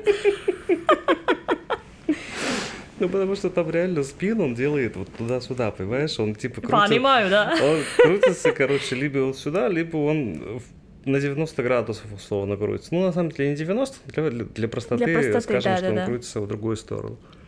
Так, у нас есть... И вот пока мы на него не посмотрим, он остается и там, и там. Когда посмотрим, он в каком-то определенном положении. Это как, знаешь, когда ты заходишь в комнату, и все предметы двигались, Мгм. но в момент, когда ты открываешь комнату и заходишь, они ну, принимают какое-то положение. Надеюсь, что нет.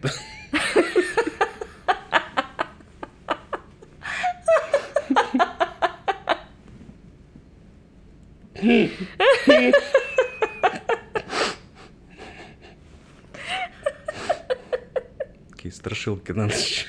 Это все во второй сезон. Так, Какая суть? У нас есть так называемые фильтры, которые мы можем использовать для того, чтобы, ну, скажем так, повернуть спин определенным образом. Да? так. То есть мы можем сказать, что вот у нас э, фотонная пушка стреляет вот так, да, и если она стреляет сквозь фильтр определенный, например, у этого фильтра есть вот такая щель, которая расположена под определенным углом, то через него проходят фотоны света, у которых спин повернут только вот в в направлении этой щели. Окей, да, Да? понятно. А все остальные не проходят. Да, Они все остальные не проходят. «Э, Мы не можем пройти. И что это означает? Это означает, что если ты мне через такой фильтр отправляешь поток света, и у меня на моей стороне находится такой же фильтр, я все эти фотончики у себя принимаю Окей. в таком же виде, в котором ты мне их отправил. Я отправляю физически, или это какая-то... Есть э, так называемый квантовый канал. Окей. Допустим, физически. То есть есть канал Спас, и есть квантовый канал. Это где диджеи по ночам выступают, ты имеешь в виду? Этот канал? Нет, Спас? Да, спас. Спас другой, там про всякое святое. Я знаю, и там диджеи по ночам выступают. Ну, Ты недавно же был такой, ну, был же такой Мимас, мем я недавно. Вот.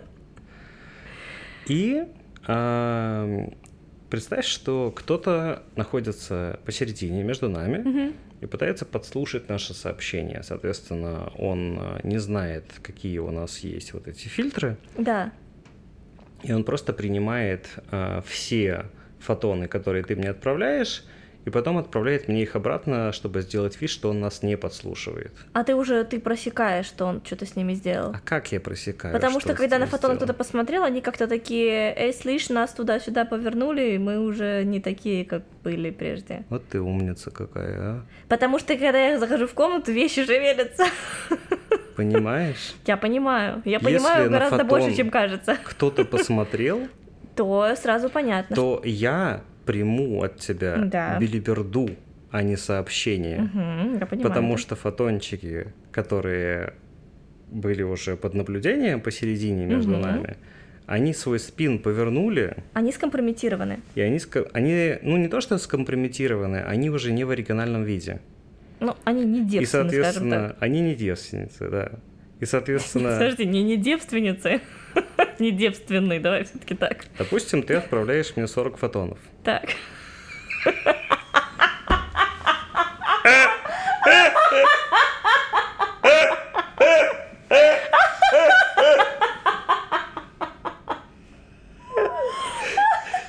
Нас забанят за это.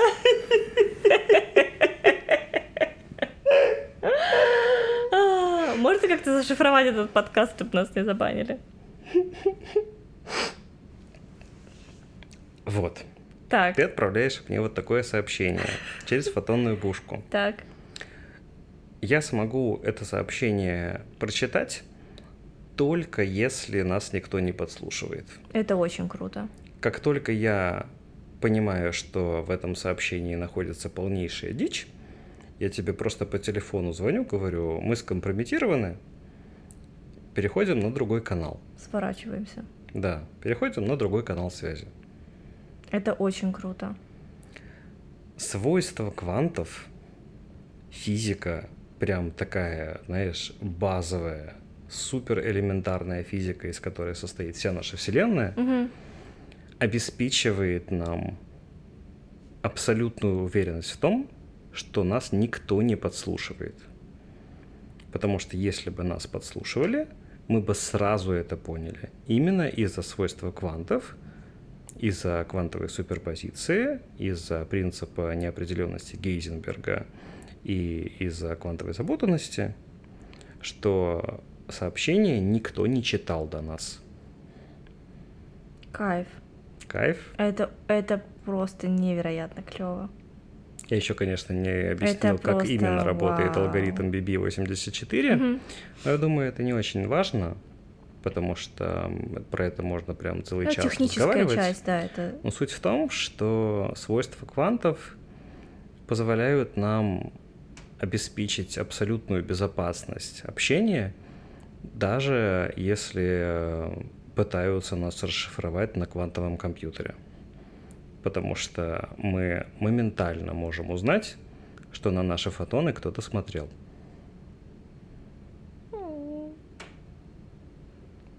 Кайф. Это просто кайф невероятный. Кто-то просто посмотрел. Да. Просто Ты даже не- посмотрел. Не, не продавал, просто показывал. Нет, просто Кто-то показываю. просто посмотрел. Рыбов, кстати, заметь, опять фигурирует. Потому что если на фотончик посмотреть, он такой, а смотри, я еще вот такой. Да, я ещё вот он сюда там вообще вот умею. сюда могу, вот сюда могу. Смотри, у меня какая.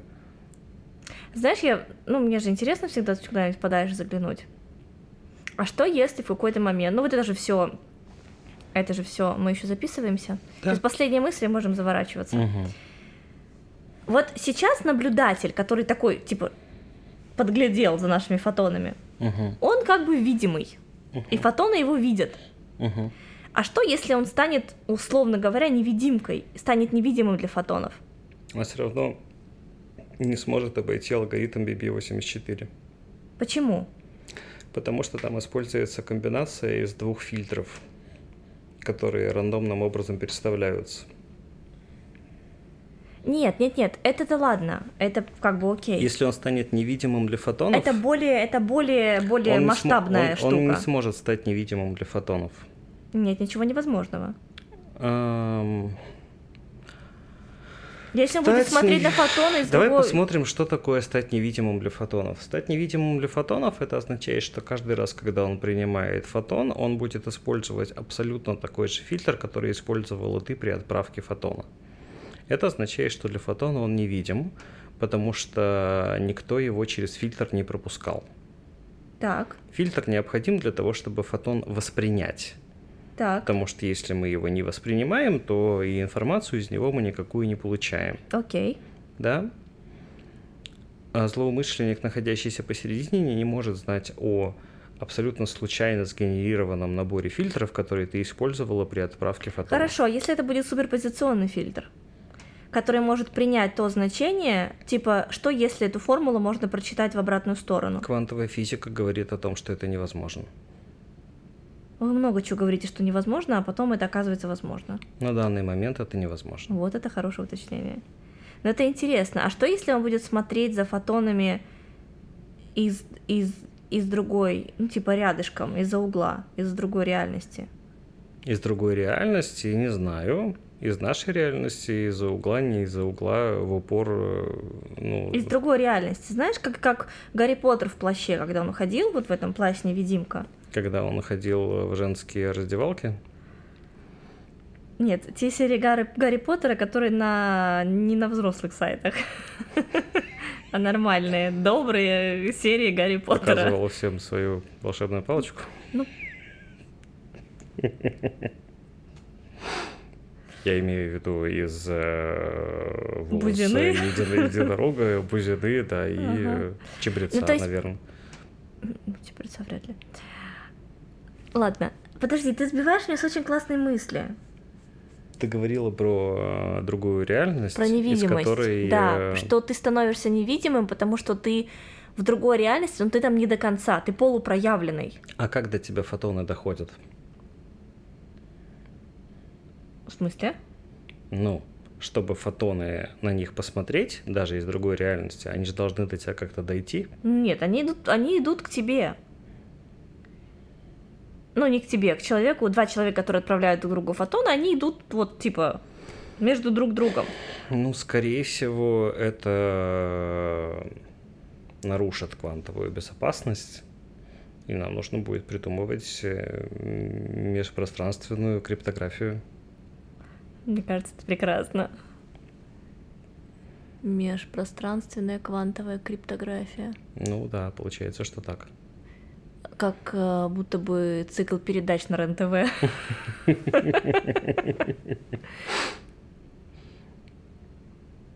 Главное поставить задачу, решить ее уже это второй вопрос.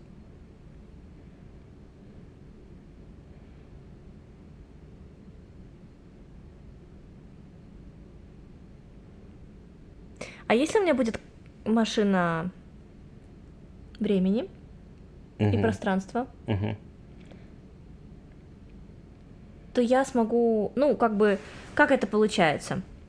Все равно же есть разделение в моменте времени между отправкой фотонов и получением фотонов. Даже если это типа тысячные доли секунды. Мгм. Все равно это типа чуть-чуть впереди в будущем. Это не единомоментное время. Верно. Если я пойду чутка в будущее, Мгм. посмотрю фильтр, понимаешь? Мгм. Чутка вернусь назад, в момент, когда промежуток, посмотрю через этот фильтр, считаю информацию, Промежуточек. в промежуточ...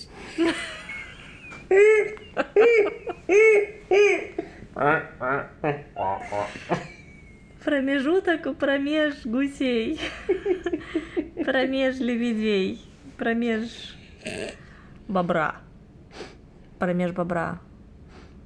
Лучше это не нюхать.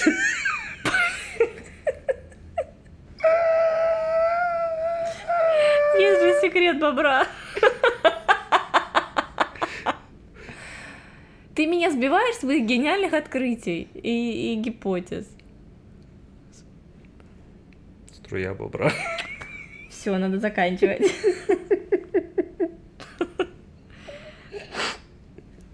Ну, прости. Не могу. Все, уже нет. Мне просто кажется, что если у тебя появится машина времени, то тебе не обязательно будет расшифровывать какие-то сообщения. Ты можешь посмотреть просто в оригинал до его шифрования. Зачем так сильно заморачиваться, фильтры какие-то смотреть? Просто посмотри оригинал сообщения и все. А если мне нужно подправить сообщение? Ну, в таком случае принимающая страна точно поймет, что что-то не так. Именно из-за того, что набор фотонов, который будет передан, будет не такой. Он будет более хаотичный? Он будет полностью хаотичный. Он не будет иметь смысла. В хаосе много смысла. Это глубокая мысль. Кто-то мне сказал, что хаос стоит дорого. Хаос это дорого. Ладно, я думаю, на этой пафосной фразе мы закончим на сегодня. Наше колесо уже почти доехало до низа. Да я забыла уже, что мы в колесе, мы сами колесо уже. Кайф. Чел- че- человек-колесо, че- челосо. Челесо. Через... Колевек. Колевек. Колевек. Это как будто бы из Ведьмака кто-то. Колевек. Угу. Колевек из Риви.